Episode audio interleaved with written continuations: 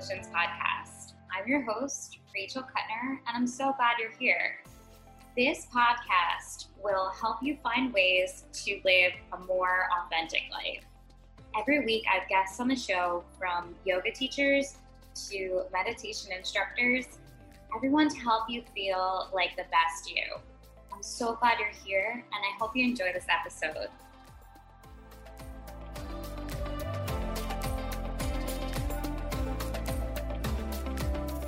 So today on the podcast, I have James Coppola. He's a certified personal trainer and owner of an online fitness and coaching company called Zero Shortcuts Training.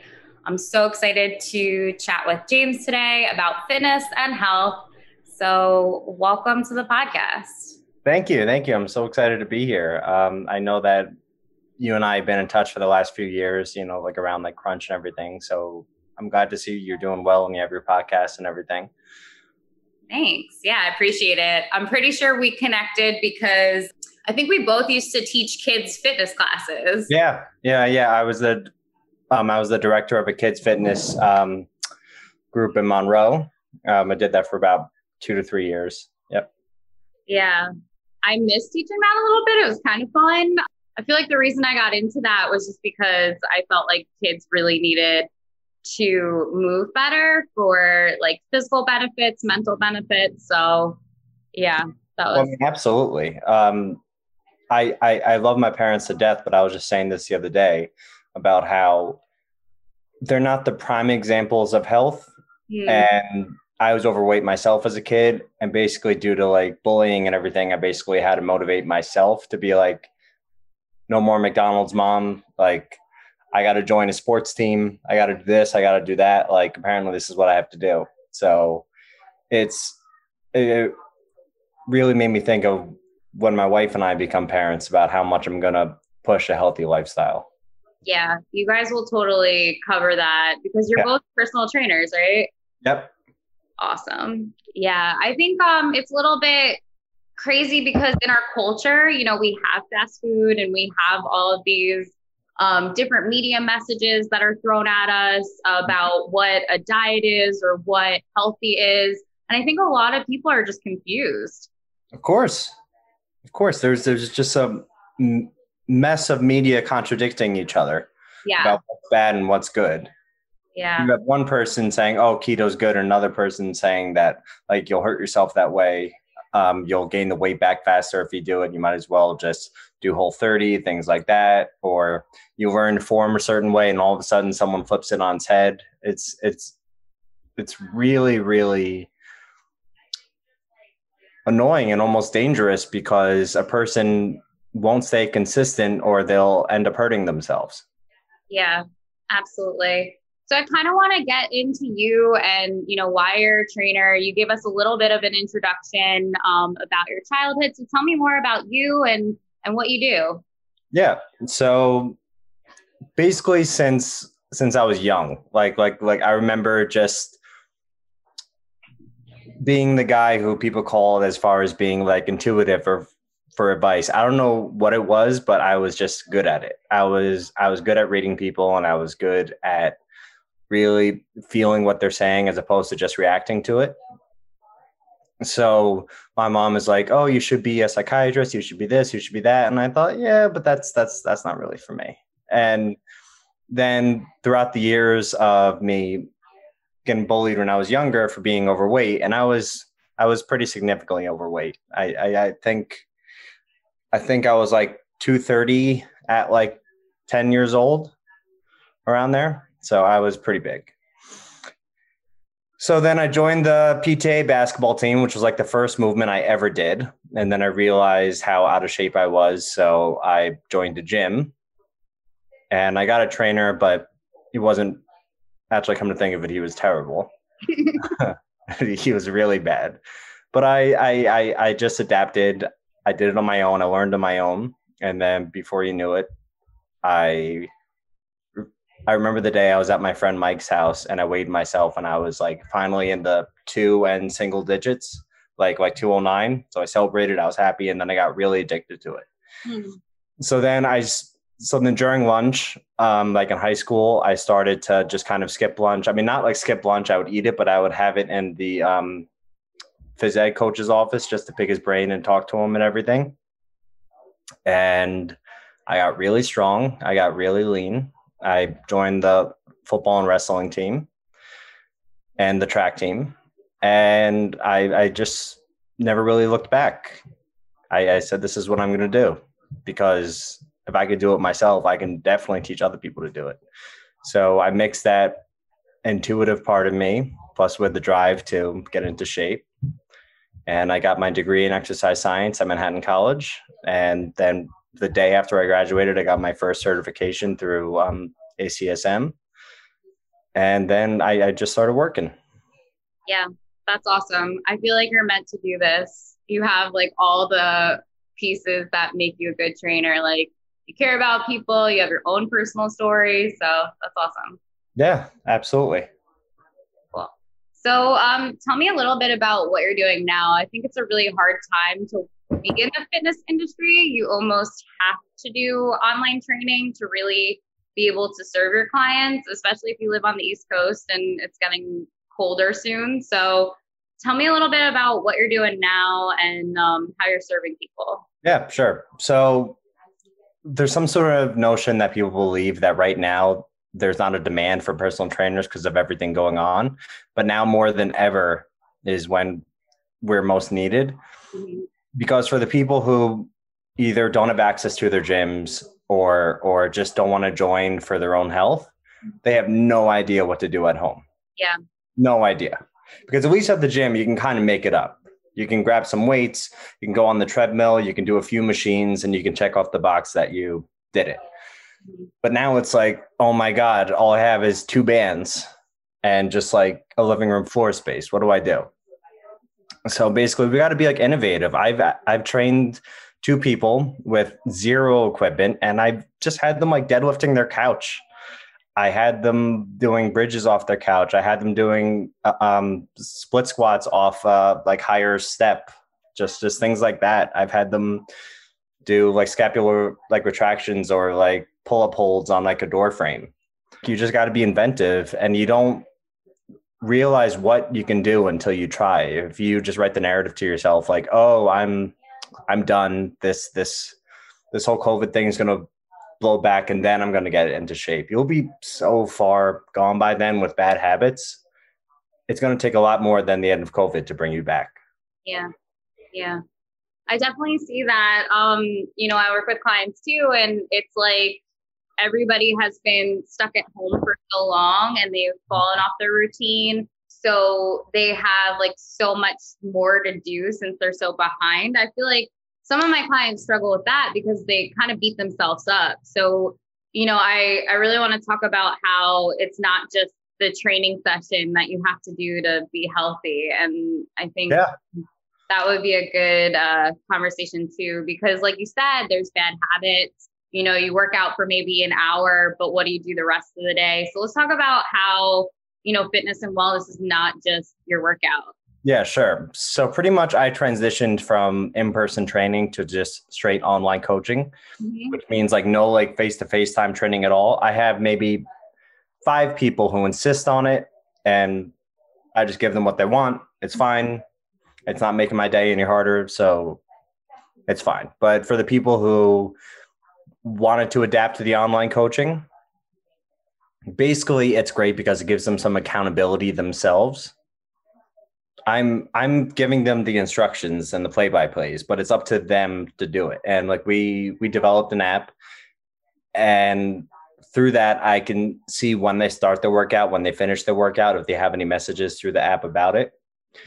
Um, we have bi-weekly Zoom meetings to really go over everything from their nutrition to their habits. Um, I try to create structure with them as far as going to bed at the same time, waking up at the same time, having meals a certain time, or having an idea of what those meals are going to be.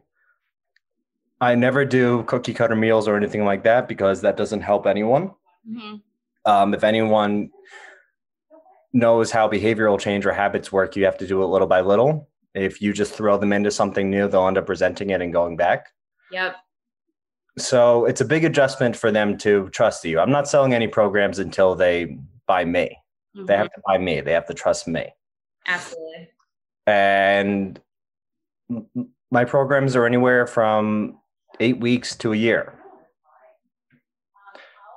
And basically it's just, um, they pay a monthly fee or it's all up front. And a lot of the times when, when they finally make the investment, it, it, it speaks a lot more than just a transaction. Now they have skin in the game. Now they know that someone has their back.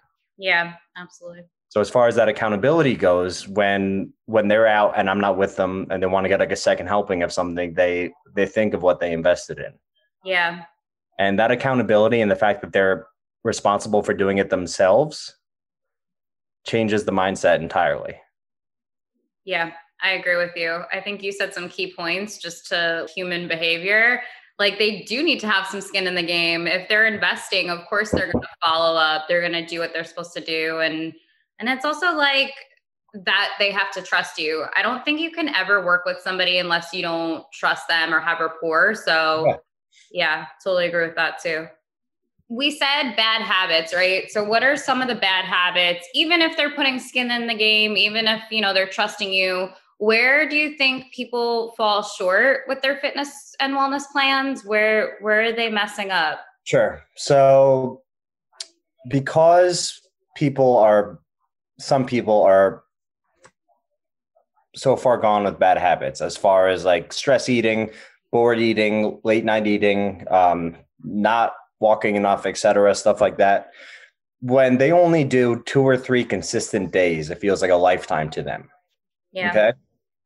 So they feel like they deserve a reward based on only two to three days because of how hard it was.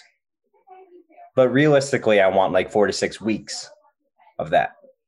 So they end up going perfectly Monday through Friday afternoon, and then Friday night to Sunday, it's back to crap again.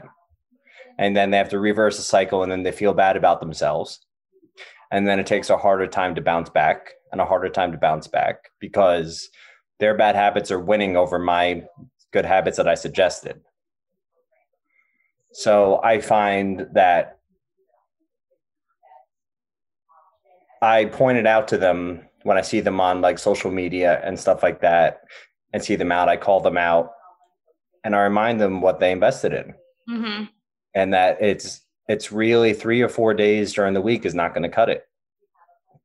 So the bad habits usually come into like, I can see like a restaurant of them getting like a giant, like pasta dish and bread and stuff like that and wine. Now, like if you're like craving a pasta dish or something, that's fine. But just like, I could just see everything else on the table and I already know their bad habits to begin with. Mm-hmm. So it's like, I could just see that the effort's not even there. And it, it takes a long time. It takes a long time for them intrinsically to make that choice and to not just do it because I'm telling them to. Yeah, absolutely. I think they really do need to internalize like these healthy behaviors and, and the mindset too. I think there's a certain level of self-care that goes into being healthy. Like you really do need to want to take care of yourself and, and believe that, you know, health is for you. I feel like everybody, you know, when they eat bad or whatever, they're like, okay, I'm going to go on a diet or a juice cleanse. Yeah. And I'm going to work out every day. And then they just don't do it anymore. Like, it's like these stop start behaviors that I think people think work and they don't. Right, right, right. Because people expect to reverse years of bad behavior in a few days slash weeks. Mm-hmm. It just doesn't compute that that doesn't happen. Yeah. People who wait the last two weeks before vacation to lose like X amount of weight. It's just like shocking to me how they think that, that, that would work. Yeah, definitely. What I think is like a good uh, topic of conversation is just like the general health benefits of movement. I feel like, especially now, because so many people are using their computers, like we're all on our computers. We have to do this right now. Um, so, you know, some people have like postural issues or a weak core or things that can really hurt them as far as their general health. So how do you work with people um, as far as that? So as far as my clients who um, I sign up, who I know who are at their computers all day, I have hip opening drills, mm. uh, I have breathing drills, I have things to ultimately put them in a better position as they sit.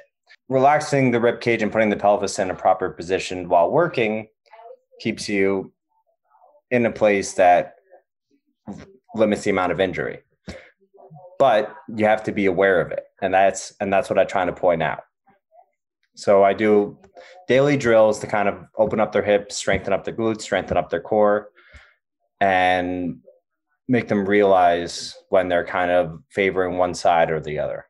Yeah, absolutely. I think that's a big thing for people is they, they have these imbalances. And then when you put them through a workout, like they're overcompensating in certain areas. And then, you know, the exercises can be painful. So I think just knowing about good posture and good form and and how everything works together in the body is really important. So I like that you said that. Yeah. Yeah. Most people just think that core training is just the abs. And then I really try to educate them on how much more it dictates your body's overall movement and strength.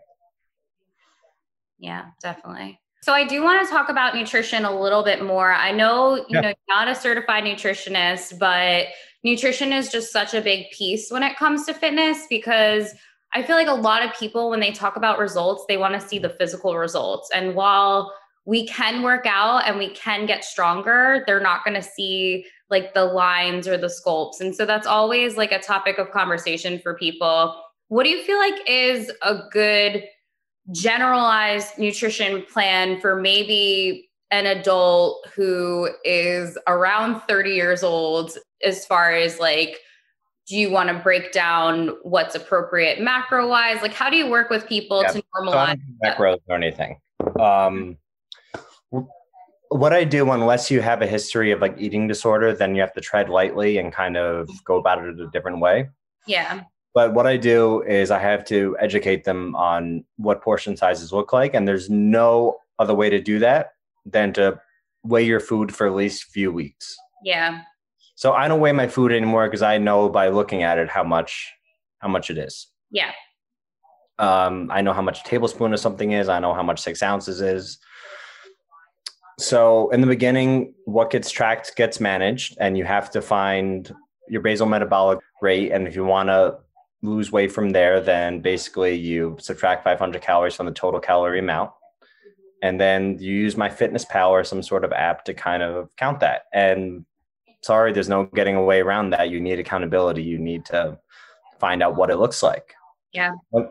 Once you've created these meals enough and you've seen them and you understand lots of protein, lots of veggies, a little bit of fat and carbs, then you'll know what it looks like from, from then on. And then you can kind of carry these habits, but there's no way to do it without checking the app and the scale first. Yeah. From there, you want to have at least at minimum, I say two liters of water per day. I don't know if people drink enough water, and based on the amount of, based on the amount of activity that I want them to do, water is crucial. And one of the biggest things is they need enough sleep. They need about seven, eight hours of sleep, because if you don't, then your cortisol levels may rise, and this may cause an excess of stress and an excess of body fat. And these are the simple yet complicated factors you have to do when losing weight. Yeah, one hundred percent. I think the sleep thing is really big for people. I think, you know, in the culture we live in, everybody thinks like work is the priority. And if you don't take care of your health, you can't actually work. So make sure you're sleeping enough. Make sure you have movement in your day. Make sure that, you know, you're checking in with your mental health. I feel like all these things are so important, but they're often neglected. So I agree with you one hundred percent. Absolutely. Yeah. Awesome. Um, so I have just like a couple more questions. I think, you know, when it comes to a tip, like a like the best tip that you can give people, if they're starting an exercise routine or they're starting to work with you, what's like the number one tip you can give them? Trust the process. Yeah. Trust the process, whether, um, whether or not you think that the movements are too slow because you're used to like insanity workouts and stuff like that, and you feel like you have to be dying to have a good workout. Mm. So not true. And the way that you were moving wasn't being efficient at all. You were burning calories, but that's it. Mm-hmm. As far as muscle mass and strength goes, there was barely any because you didn't have a mind muscle connection. You weren't connected with the workout. It didn't serve a purpose. Yeah. So trusting the process. Don't make a mountain out of an anthill. What I mean by that is, as far as eating right goes, you don't have to have just like chicken and asparagus for every meal. You can still have what you want for the most part. Just, just be an adult about it and just don't have crap. Yeah. Don't have an excess amount. It's really not that hard. You know what to do. I just have to point it out to you again. Yeah. Don't overcomplicate it. Great tips. I think yeah. people overcomplicate everything, or they don't trust the process. I think that's a huge issue for people, is like they question things and they make it harder than it has to be. But yeah. you know, you're a professional, like, you know your shit. So the reason, the reason why they question it is because they want an answer and validation as to why it's not happening to them yet. Yeah. So true. It all comes to the psychological stuff. I know, like, you didn't get in this for the psychological stuff, but personal training is a psychological thing. Any type of yeah. behavior change, any type of, you know, healthy initiative has to do with the way you think. And if you, yep. you're not flexible in that area, it's just going to show up in the way that your workouts are going and the way that your progress is going. So, yeah. Yeah. But one thing that drives me nuts is when, again, I follow like all my clients on social media. So I know their habits and everything. I know their weekend like rituals and all that. So like for the people who are like, I think it's my thyroid and stuff like that. I'm like, stop blaming something else. Hmm. Stop. If you were doing everything I asked you and I witnessed that, then maybe it'd be like, all right, just, just go get a blood test and see what's going on.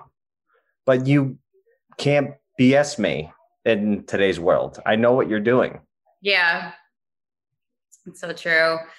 I mean, it's a good and a bad thing, social media, that you could see what everybody's doing all the time, yeah. but at least like you can point it out to them and make them aware, like, hey, I know that you just had like a huge meal and you're drinking all the time. Like, you can't expect to have results if you don't put the work in. So yeah. And, and I find that so many people are like, oh yeah, but you have to live a little, you have to live a little. I'm like, live, go out, have some appetizers, have a beer or two, have a glass of wine or two. But I, I, I know that you have a history of binging, right? So you're not li- living, you're binging. People mm-hmm. are like, oh no, like what should I eat during Thanksgiving, during Super Bowl Sunday? I'm like, eat like a normal person, put some stuff on your plate, make some portions on your plate. And just don't go nuts. It's not a green light to go nuts. Yeah. And so many people take that comfort because everyone else is going nuts. Hmm. But you've proven that you can't handle that. Right. That's yeah. why you came to me. So until you have a hold on that and you're like that eighty percent of the time, then you do have the liberty to kind of go nuts every once in a while and not care, because that eighty percent is going to be your backup with the somewhat bad behavior you're going to do with that twenty. Yeah, I agree with you completely. I have one more question. I know that like your own story is just such a cool personal transformation story, but do you have a, a client that really wowed you and, you know, made you like, wow, this work is amazing? Like, I know everybody has that, like one or two clients that just have like huge transformation stories. Is there any? Yeah, yeah, yeah, hands down. And if he sees this, he knows I'm going to talk about him. Um, my client, Menzel, who right now is not my current client, but I still talk to him very, very close. Yeah. He came to me over like two hundred, two ninety-five, three hundred pounds. And I remember sitting with him, and usually I take like half an hour or so with my consultations. We took like an hour and a half, just, just really getting in there. Mm-hmm. And I remember when he first came, he had trouble walking up the stairs. I pretty much the only things I could do with him were T R X supported squats, some high incline push-ups, some rows, and walks around the gym. So the dude started meal prepping right away without me even asking him, which I thought was awesome. He walked to the gym with a two hour walk every morning. Damn. Two hours. And he just, I, I remember every milestone. I remember two seventy-five. I remember two sixty-five. I remember two fifty. I remember how excited he was for two fifty. I remember two forty, two thirty. And and just he he still amazes me because he still walks for around two and a half hours every morning at like five a m I remember one time he walked like twenty-six miles, which is basically a marathon. He walked a marathon. Yeah. He took a cab back, but but he, he he did it. And I really found I I commend him so much because he walked just for the purpose of walking. I used to hit ten thousand plus steps just for my uh, commute and everything alone. But walking for the sake of walking is hard. Hmm. There's one thing that COVID taught me and everything. Like like I have to remember to walk. And, and then I feel like I walk so long. I look and I'm like, how is that only five thousand steps? So I commend him so much. Yeah. And he's, he's one of the hardest workers I know. That's awesome.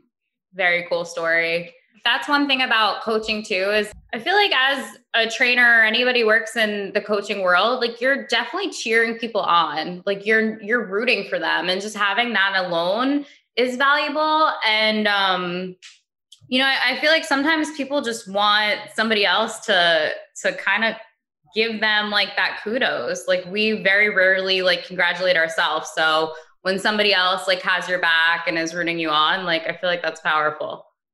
Absolutely. Yeah. Yeah. And, and I mean, when, when they tell me how much of, and when they tell me how much of an inspiration I was to them and everything, that, that, that really helps me, that feedback. Mm-hmm. Yeah. So what do you think is the coolest part about the work you do besides like personal wins for people? Is there anything else that just really makes you happy about the work you do? Yeah. I mean, like once you get rid of like the overthinking and you kind of just go with it, mm-hmm. it's just such like a free open job to inspire people. You don't like, yeah, the schedules and stuff are good, but just like outside of schedule and structure, you could just like, you could talk about this one day, you could talk about this one day. You have people that trust you, that will listen to you. Yeah. And there's just an unlimited amount of information that I could bring up and dictate to the people that trust me. Mm-hmm. And I feel like there's a lot of jobs in this world that like, you can't like do that, or you won't have as much of a voice to do that. And I can influence more people or change more people's outlook on certain things. Yeah, absolutely. And And and the fact that I get to share that with my wife is great. Yeah. So do you guys work together? So we're um, so we're under the same L L C but different brands. Okay. I'm Zero Shortcuts Training, and and she's Efficiently Fit. Okay. Mm-hmm. Cool. So do you ever train couples? I know that's like a weird question, but some people like that. Um, do you guys just do individual training or group training? How do you work? Um, I train multiple wives and their husbands, but for the most part separately. Yeah. Just cause their goals could be drastically different. So true. Yeah. Yeah. But I'm not opposed to group training. It's just a lot of people insist on the one-on-one. For sure. I think it, it's kind of necessary to do individual training because everybody has like different limitations or different goals, like you said. So sometimes it's it's definitely more beneficial to just work one-on-one. Yep. Cool. I'm really glad you came on the show. I love yeah. talking to you. Thank you so much for your time and all your knowledge. It's been great. Yeah, yeah, yeah. Thank you for having me, Rachel. That was great.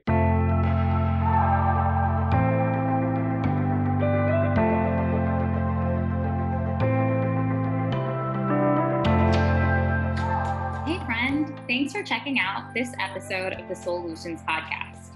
For more episodes just like this, be sure to subscribe. And if you want to follow us on Instagram, we're at Solutions Pod. Thanks again for listening, and be sure to check out our next episode.